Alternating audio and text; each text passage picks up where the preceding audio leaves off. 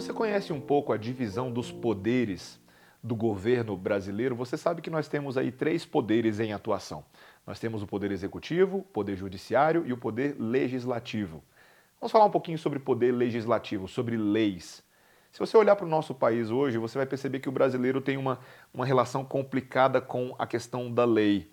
Muitas pessoas acham que a lei ela vem para engessar e para impedir o progresso e a evolução humana.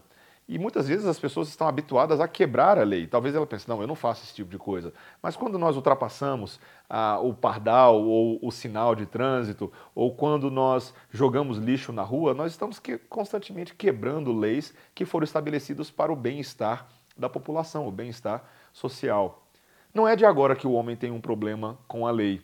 Desde os tempos bíblicos, muitos dos judeus e muitos daqueles que viveram nos dias de Jesus achavam que a lei de Deus era algo que os impediria de florescer nas suas virtudes, nos seus dons, nas suas capacidades. Algo que veio para engessar o homem e não para libertar o homem. É interessante pensar que hoje em dia muitas pessoas também veem a lei de Deus dessa maneira dentro do movimento evangélico, muitas pessoas veem essa ideia de lei como apenas legalismo, uma lei que é colocada para nos engessar e para nos travar. Mas é interessante quando nós lemos, por exemplo, o Salmo 119, nos versículos 97 em diante, quando o salmista disse: Quanto amo a tua lei, é a minha meditação todo dia. Interessante essa forma de pensar. A lei para ele não era sinônimo de travamento, mas sinônimo de prazer, de deleite. Na lei de Deus, nos estatutos, na ordenança de Deus, ele descobre um Deus cuja lei vem para abençoar o mundo, vem para organizar as relações que existem entre Deus e os homens, vem para organizar a nossa própria vida. Sim, de fato, a palavra de Deus nos lembra, lá em Romanos capítulo 7, que a lei de Deus expõe sim o nosso pecado, o tanto de maldade que há em nós. Mas essa mesma palavra nos lembra que Jesus, lá em Mateus capítulo 5, quando ele disse no Sermão do Monte que ele não veio para revogar a lei de Deus, ele veio para cumprir a lei.